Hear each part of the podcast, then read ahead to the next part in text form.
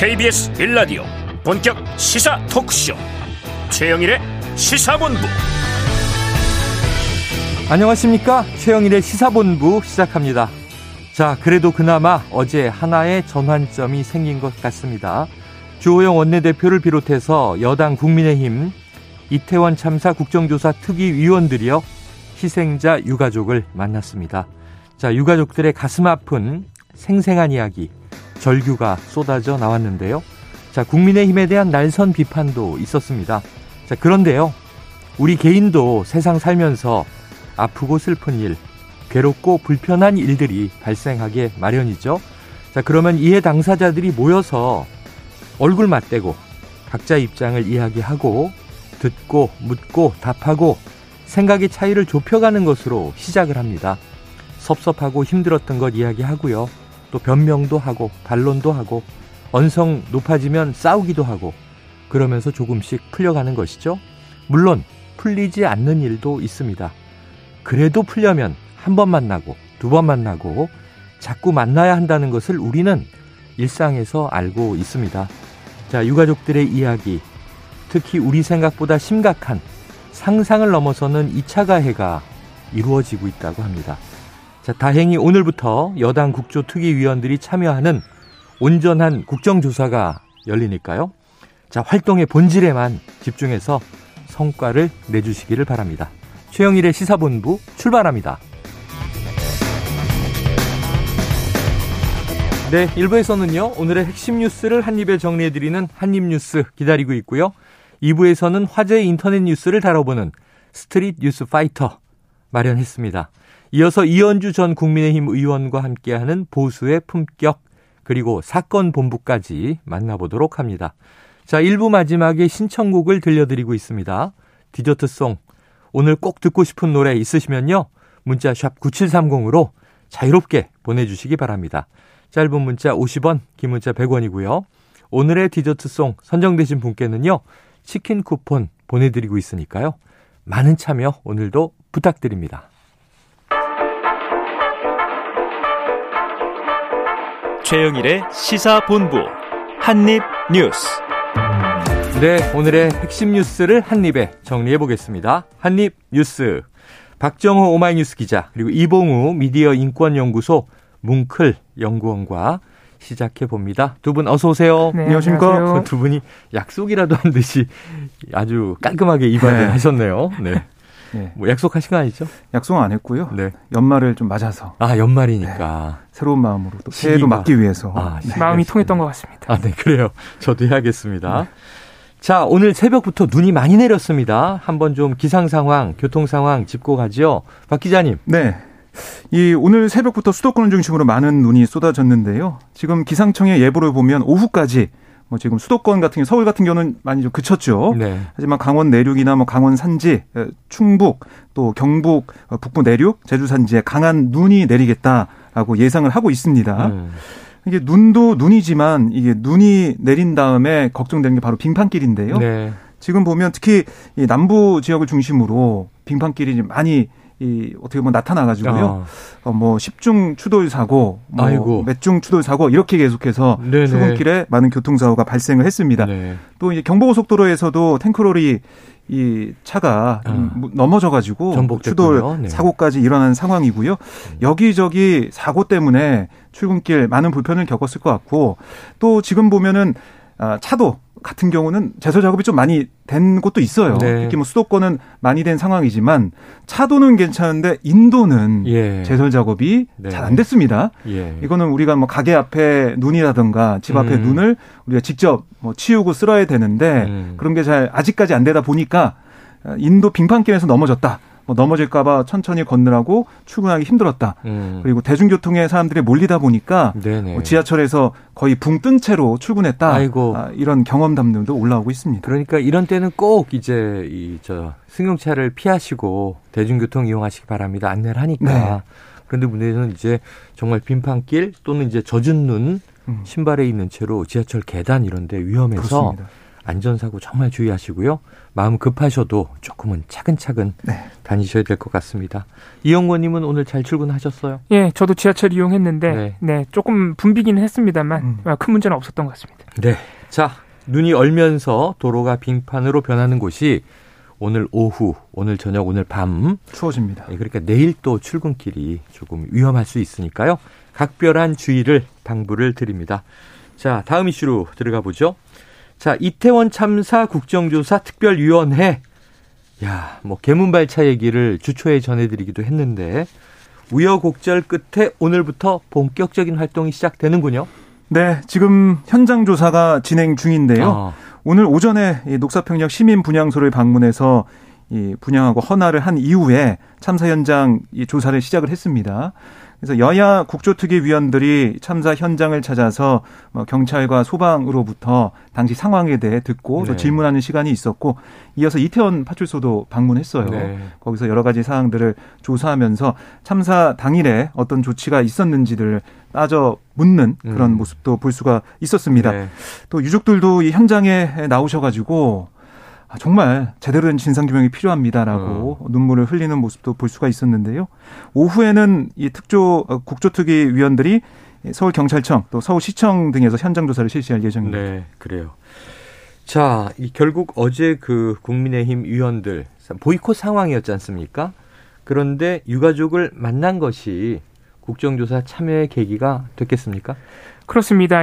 국민의힘은 잘 아시다시피 예산안 처리가 먼저다. 그리고 네. 야당의 이상민 장관 해임 건의 안에 반대하면서 음. 사실 국정조사를 어, 여당이 지금 거부하고 있는 상황이 어, 유지가 되고 있었는데 파기됐다 이렇게까지 그렇습니다. 합의 파기나는 게 지금까지 국민의힘의 네. 입장이었거든요.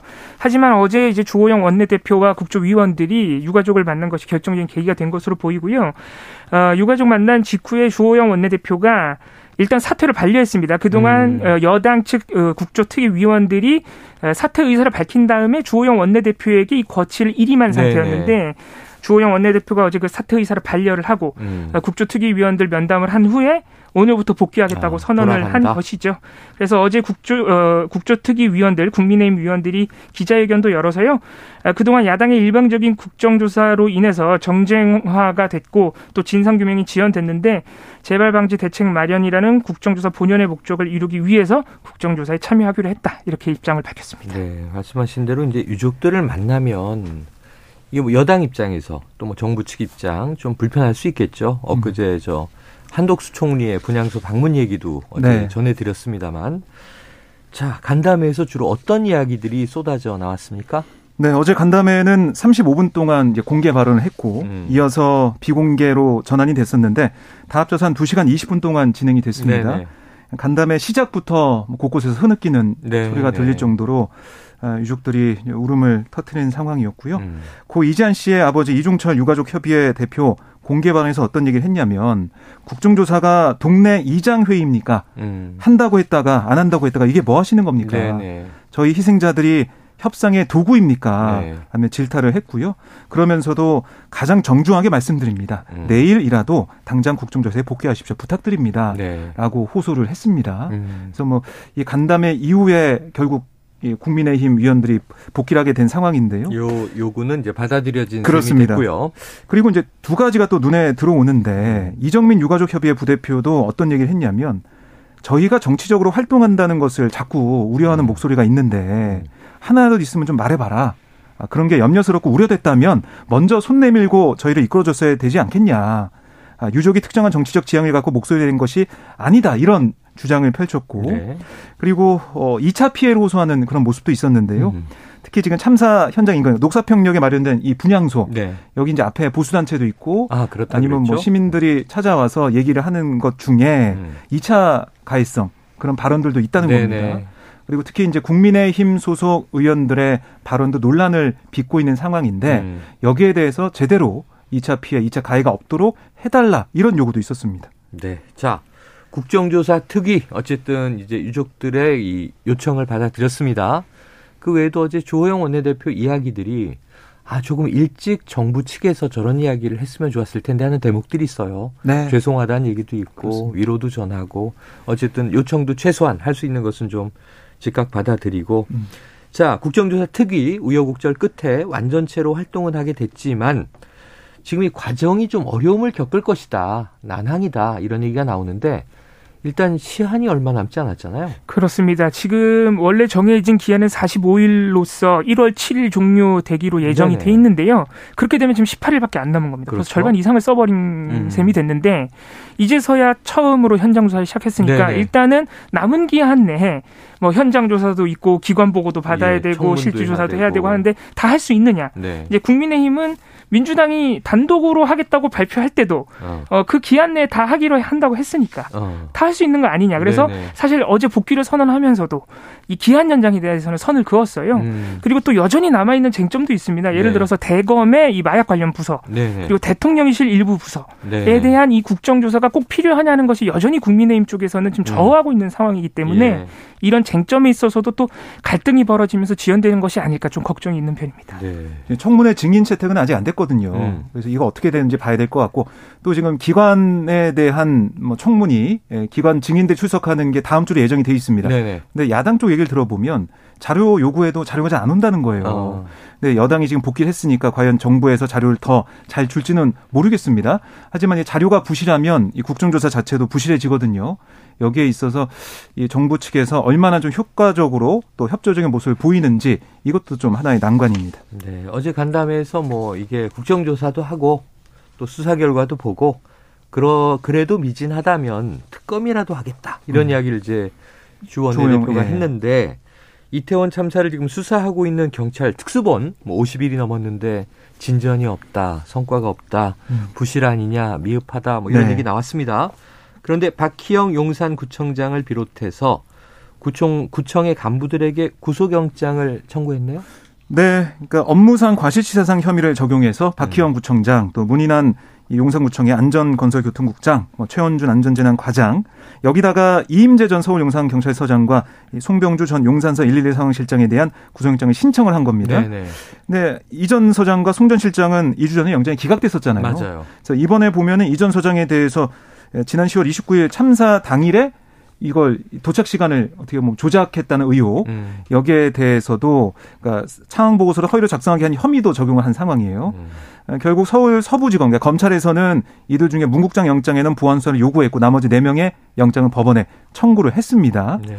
그리고 이 이렇게 구속영장을 청구하면서 특수본이 내세우는 게 바로 이 과실 공동 전범 네, 네. 논리예요. 그러니까 이 공동정범 법리 구성에 힘을 쏟는 특수본의 모습을 볼 수가 있었는데 이렇게 영장을 일괄로 신청하는 게 법원을 선택하는 게 유리하다라는 음. 생각을 하고 있는 거거든요. 근데 만약 여기서 또 일부가 영장이 기각이 된다면 음. 특수본 입장에서는 공동정범 이 논리도 좀 깨지는 상황이 될 것 같고 기각이 됐다는 것 자체가 특수본의 수사가 좀 미진한 거 아니냐. 음. 물론 그 영장 발부 여부가 전부는 아니겠지만은 네. 국민들이 볼 때 언론이 또 분석할 때는 특수본의 수사가 어 좀 믿을 수가 없는 거 아니냐 네. 이런 지적이 나올 수밖에 없어요. 그래서 이번 영장 심사 결과가 좀 중요해 보이는 상황입니다. 그러니까 초기부터 나온 얘기가 현장도 문제가 있었고 윗선도 문제가 있었고 이런 이런 얘기를 우리가 많이 했는데 지금 용산 경찰서 수준에서 별로 나가지 못하고 있는 것 같습니다. 음. 서울 경찰청 그외 경찰청 얘기까지 네. 있었는데 말이죠. 자, 이 얘기 한번 여쭤보죠. 지금 이 당권 주자로 김기현 의원과 이른바 이제 윤핵관의 그것도 좌장격 이 장재원 의원의 연대설 김장연대 얘기가 많이 나왔었잖아요. 네. 근데 장재원 의원이 이것을 좀 인정하는 듯한 발언을 했다고요? 네, 오늘 그 친윤계 의원 모임인 국민 공감 모임이 있었어요 아침에. 네. 여기에 장재원 의원이 참석을 했는데 음. 이후에 기자들이 따라가서 이것저것 많이 좀 물어봤습니다. 네. 그래서 이른바 이제 김장 연대설 여기에 대해 물어봤더니 음. 장 의원이 어떻게 얘기했냐면 맞선을 본 지 얼마 안 됐다. 어. 벌써 결혼하라고 그러는데 아니 커피도 먹어보고 어. 영화도 같이 보고 어. 밥도 같이 먹고 데이트를 해야 결혼 결정을 하지 않겠냐? 데이트 중이다. 아, 그 정도 보시라. 뭐 이렇게 네.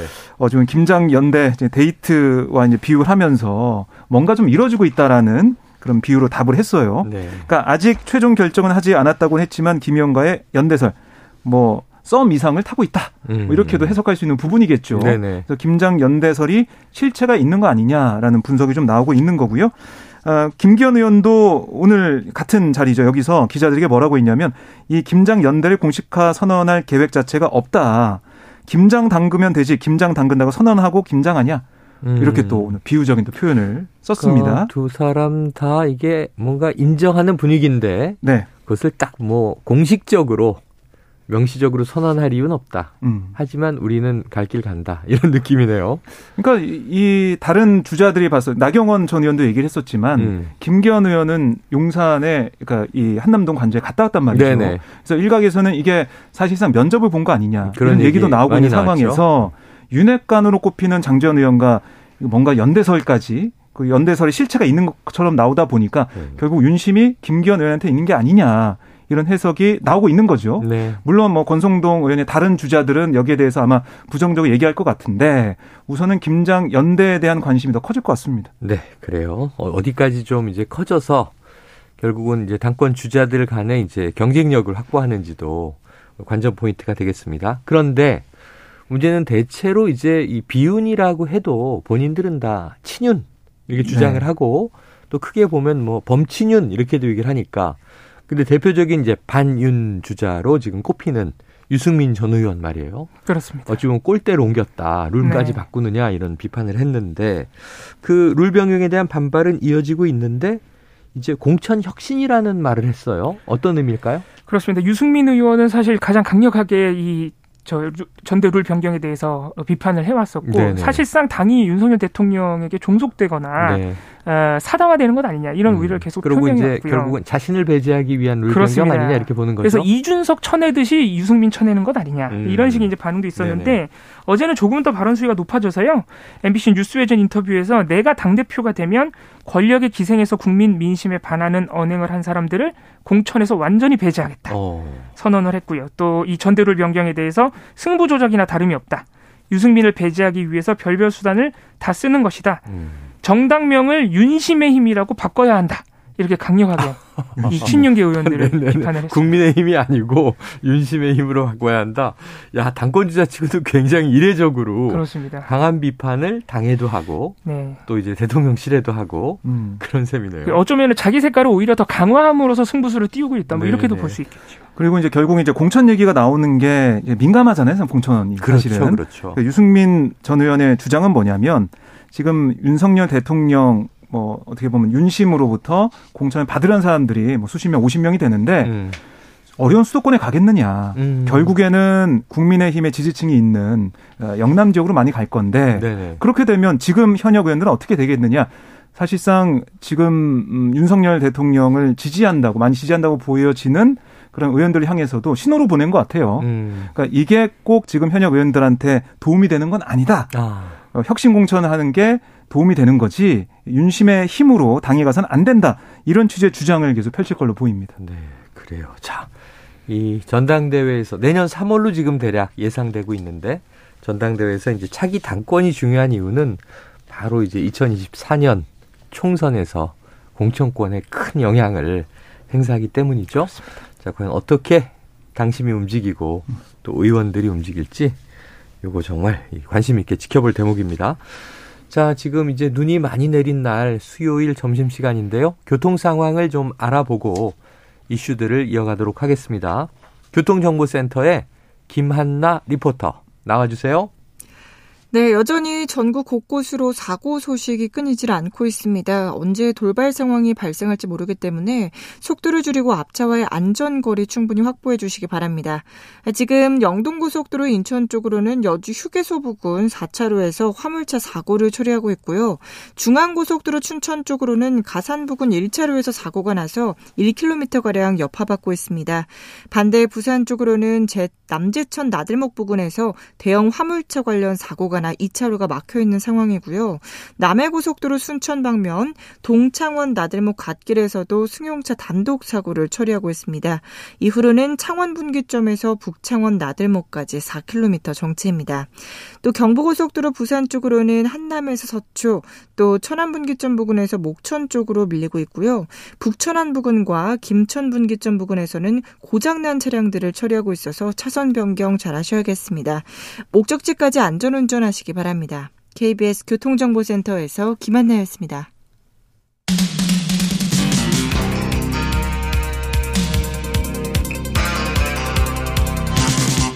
최영일의 시사본부. 네, 자 전국 장애인 차별 철폐 연대 줄여서 전장연 이렇게 부르죠.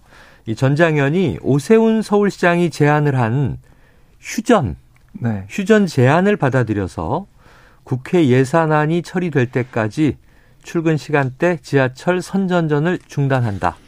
자, 이렇게 공식적으로 선언했습니까? 네, 그렇습니다. 그러니까 오세훈 시장이 어제 페이스북에 어떤 글을 남겼냐면 음. 전장현 지하철 탑승 시위 휴전을 제안합니다. 이런 글을 올렸어요. 네. 그래서 국회 예산안 처리 시점까지 시위를 좀 중단해 달라 이런 요청을 했고 네. 이어서 지하철 탑승 시위를 계속한다면 뭐 더는 관용을 하기가 어렵다. 이런 경고 메시지도 네, 내놨습니다. 네. 아, 그러다 보니까 전장현도 이런 오세훈 시장의 제안을 좀 받아들이는 그런 모습이 됐는데요. 국회에서 예산이 반영될 때까지 253일차 지하철 선전전을 멈추도록 하겠다. 또 오 시장의 휴전 제안 적극 수용한다. 이렇게 아, 발표했고요. 그러면서 오 시장도 그러니까 최근 제정된 서울시 장애인 탈시설 및 지역사회 정책 지원에 관한 조례 이걸 좀 내실 있게 진행해 줄 것을 강력하게 요청한다. 이렇게 얘기를 했습니다. 네. 그래서 이제 국회에 다시 이제 공이 넘어간 그런 모양새가 됐는데 네네. 뭐 말씀을 어 저희가 계속 드리고 있지만 계속해서 교착 상태입니다. 네. 예산안이 네. 처리가 지금 안 되는 상황, 연말까지는 최소한 간다라는 예, 예측도 나오고 있는 상황이라서 음. 우선은 전장현 시위는 연말까지는 멈출 가능성이 있다라는 생각이 들고요. 네. 그리고 서울시 오세훈 시장의 경고 메시지도 저희가 볼 수가 있었는데 네. 지금 들리는 얘기에 따르면 음. 이렇게 다시 지하철 시위를 전장현이 재개를 하면 즉시 열차 운행 지연에 따른 수억 원 규모의 손해배상 청구 소송을 제기하겠다. 네. 이런 내부 방침이 섰다는 얘기가 나오고 있어요. 결국에는 예산안 처리가 만약에 이제 어떤 예산 어, 반영이 안 된다 그러면 음. 전장의 시위를 재개할 거고 그러면은 서울시에서 법적인 조치에 나설 수밖에 없는 상황으로 가지 않을까. 그럼 과연 국회에서는 이 예산을 어떻게 좀 처리할 것이냐. 네. 국회는 먼저 지켜봐야겠습니다. 자, 그러니까 애초에는 지금 이제 기재부 장관 면담 요청하면서 이 정부 초반에 전장의 시위가 이어져 왔습니다. 네.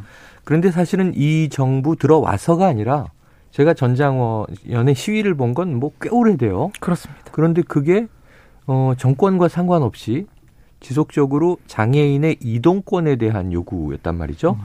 그래서 이 사안을 시민들이 불편함을 겪고 짜증을 내시는 분도 있고 왜 저런 방식으로 하느냐 비판도 있지만 한번 이 장애인 차별 철폐 연대의 요구 사항을 한번 짚어보는 것도 필요해 보입니다. 뭐죠? 그렇습니다. 사실 지난주에도 선전전을 했었는데요. 음. 어, 그 지난주 선전전 같은 경우에는 꾸준히 요구해온 대로 이동권을 포함한 장애인 권리 예산의 빠른 처리를 음. 이제 중점적으로 요구하면서 했던 네. 것인데 어, 사실 지난주 선전전에서 서울시가 무정차 통과를 선언하면서 아, 어, 그러한 조치는 이 장애인 시위로 인해서 마치 시민들이 아예 지하철을 아예 이용하지 못하는 것처럼 한역을 어. 지나가는 건 더 큰 피해가 발생하니까 네네네. 서울시가 고의적으로 더 큰 피해를 발생시켜서 시민들과 장애인을 이간질시키는 거 아니냐 이런 음. 반발이 더 컸던 것입니다. 네. 그래서 이번 주 선전전은 그러한 서울시의 무정차 통과에 대한 어, 규탄의 의미가 있었고요. 네. 어, 이동권 예산 확보도 있었고요. 왜냐하면 지금 예산이 장애인 단체에서 요구했던 어, 예산 권리 예산보다 어, 절반 정도가 삭감된 채로 현재 반영된 예산 아니에요. 음. 그리고 이거를 또 추경호 기재부에서 기재부 장관이 어, 거부하고 있다는 사실 소식도 있었습니다. 네네, 지금 네네. 이51% 정도 반영된 것도 네. 이런 것 때문에 장애인 단체에서는 계속해서 좀 불안감이 있었던 것이죠. 그래서 빨리 처리해 달라는 요구가 있었던 것이고 어, 말씀해주신 대로 이 이동권을 비롯한 권리 예산에 대한 선전전 그리고 어, 장애인들의 시위는 어, 길게 보면 사실 20년이 됐고요. 2001년에 음. 오이도역에서 노부부가 휠체어에서 떨어져 사망한 사건이 아, 있었는데 오래됐는데 기억이 나네요. 그렇습니다. 이게 아주 사회적 파장도 컸습니다. 네네네. 그래서 이때부터 장애인들이 이게 어, 보통의 목소리를 내는 행위로는 전달이 안 되는구나 음. 해서 사실 본격적으로 투쟁이 시작된 것이고 네네. 말씀해주신 대로 사실 문재인 정부였던 지난해 말부터 네. 현재 선전전이 시작이 됐던 것입니다. 네네. 그래서 시민분들 많은 불편이 있지만 지금 이번 선전전에서 논리가 논란이 됐던 뭐 안전 발판을 요구하면서 지연이 된 부분 5분 동안 타고 내리는 행위가 고의적 지연 아니냐 음. 그리고 사다리 같은 거 자꾸 반입하는데 이것도 고의적 지연 아니냐 하지만 음. 생각해 보면 안전 발판 타고 내리는 행위 5분 안에 그리고 뭔가를 들고 가는 행위는 사실 비장애인들에게는 굉장히 일상적인 일입니다. 네네. 사실 장애인들에게는 일상적이지 않다는 걸 우리가 음. 조금은 이해해 볼 필요가 있다 이런 생각도 듭니다. 그래요. 그래서 뭐 저상버스 도입이라든가 여러 가지가 뭐 이게 사회적 논란이 될 때마다 대책에 대한 얘기는 많았는데 말씀하신 대로 20년이 지났지만 장애인이 이 거리를 이동하는 것이 너무나 불편하고 네. 사실상 누군가의 도움 없이는 어렵다. 자, 이게 문제인데요. 결국은 이제 장애인, 비장애인에 대한 말 그대로 차별이 좀 없, 어지면이 음. 시위가 자연스럽게 사라지지 않을까 싶은데 쉽지는 않네요. 알겠습니다. 자, 이영권님, 요거는 다음 이슈인데요. 자, 지난 16일 일본이 국가안전 보장 전략을 개정하면서 반전 능력을 명시해서 논란입니다. 네. 이게 선제적 공격 얘기도 들어있다고 하고요. 자, 그런데 북한은 또 여기에 반발하면서 탄도미사일 도발을 했어요. 그렇습니다. 고체 연료 개발 얘기도 하고. 네. 근데 여기에 또 우리 군과 미군이 함께 대응을 하고 있어요. 어떻게 전개되고 있습니까? 그렇습니다. 그래서 사실상 뭐 북한이 꼭 도발을 이제 일본의 이 반경 능력 명치 때문만으로 한 것은 아니고 그동안 쭉 예. 이 인권 결의안 채택도 그렇습니다. 네. 여러 가지 현안과 또 한미 한미 간의 공조가 계속해서 군사적으로 강화되고 있기 때문에 네네. 꾸준히 지금까지 반발을 해 왔는데 이번에 이 일본의 반경 능력 명시가 또 하나의 도화선이 된 것이죠. 음. 그래서 어제 북한이 이 일본의 반경 능력 선언에 대해서 침략 노선을 사실상 공식화한 것이다. 어. 동아시아와 한반도의 안보 위기를 불러오는 선제 공격 선언이다. 네네. 실제 행동으로 우리가 보여주겠다. 이렇게 좀 겁박성 발언까지 하면서 네. 굉장히 네. 수위를 높였고요. 네. 아, 그리고 말씀해주신 대로 고체 연료 부분이나 또 대기권 재진입 기술 ICBM의 예, 대륙간 탄도미사일의 대기권 재진입 기술을 우리가 달성했다. 아, 그래서 우리가 정찰 위성도 이미 띄워서 어, 서울도 우리가 찍고 있다면서 음. 이미지도 사실 공개를 했었는데 네네네.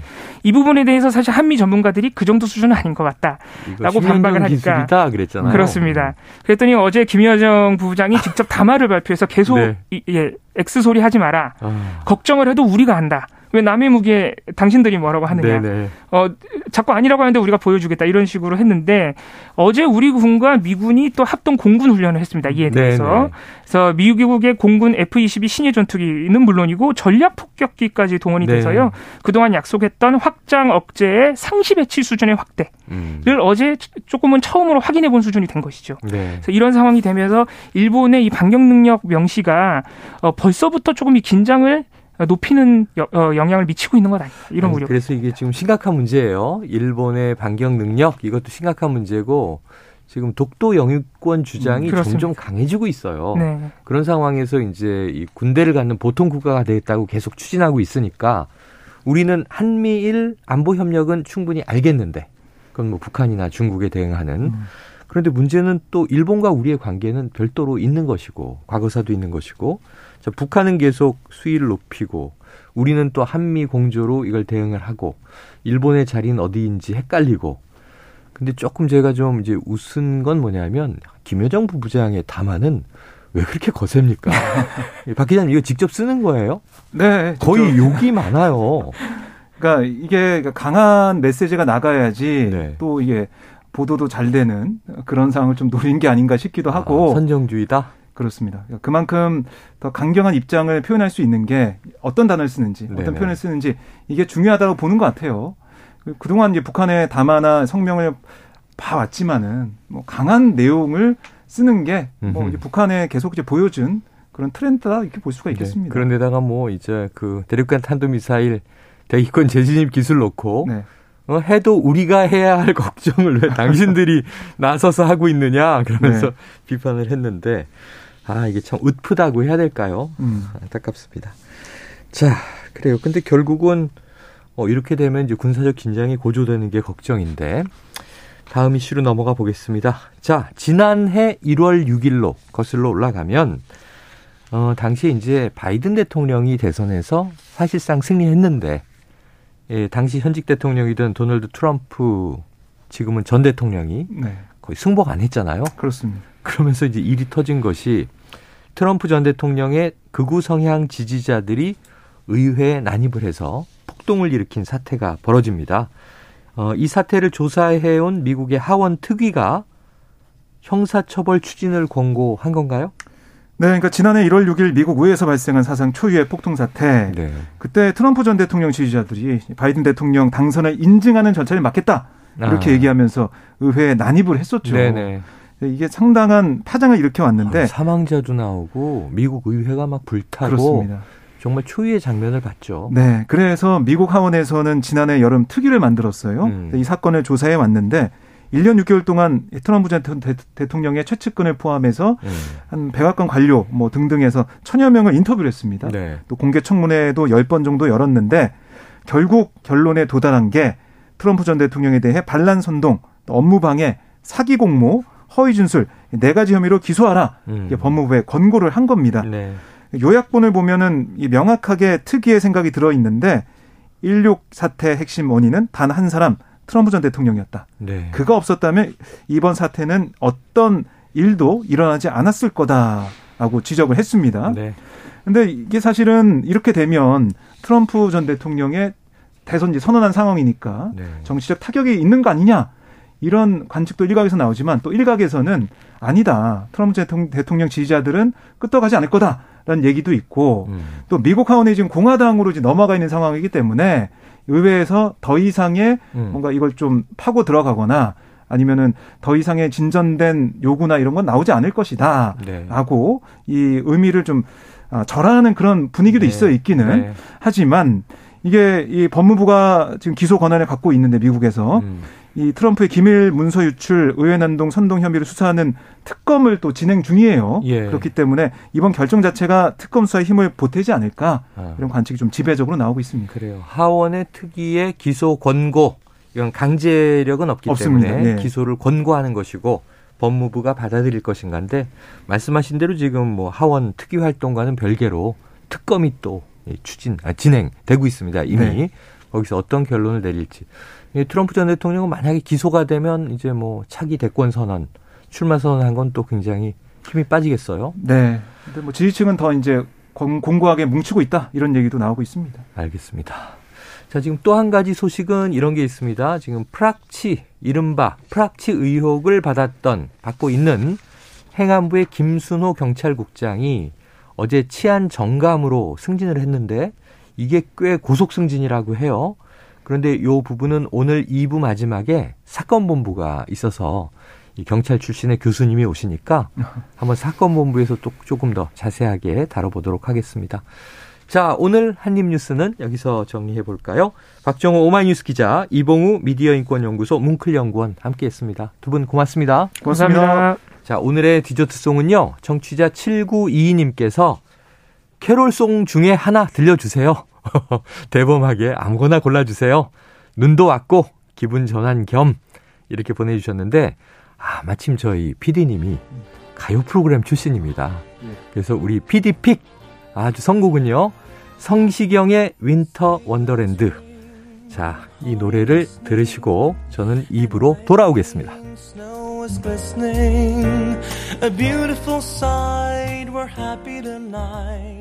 walking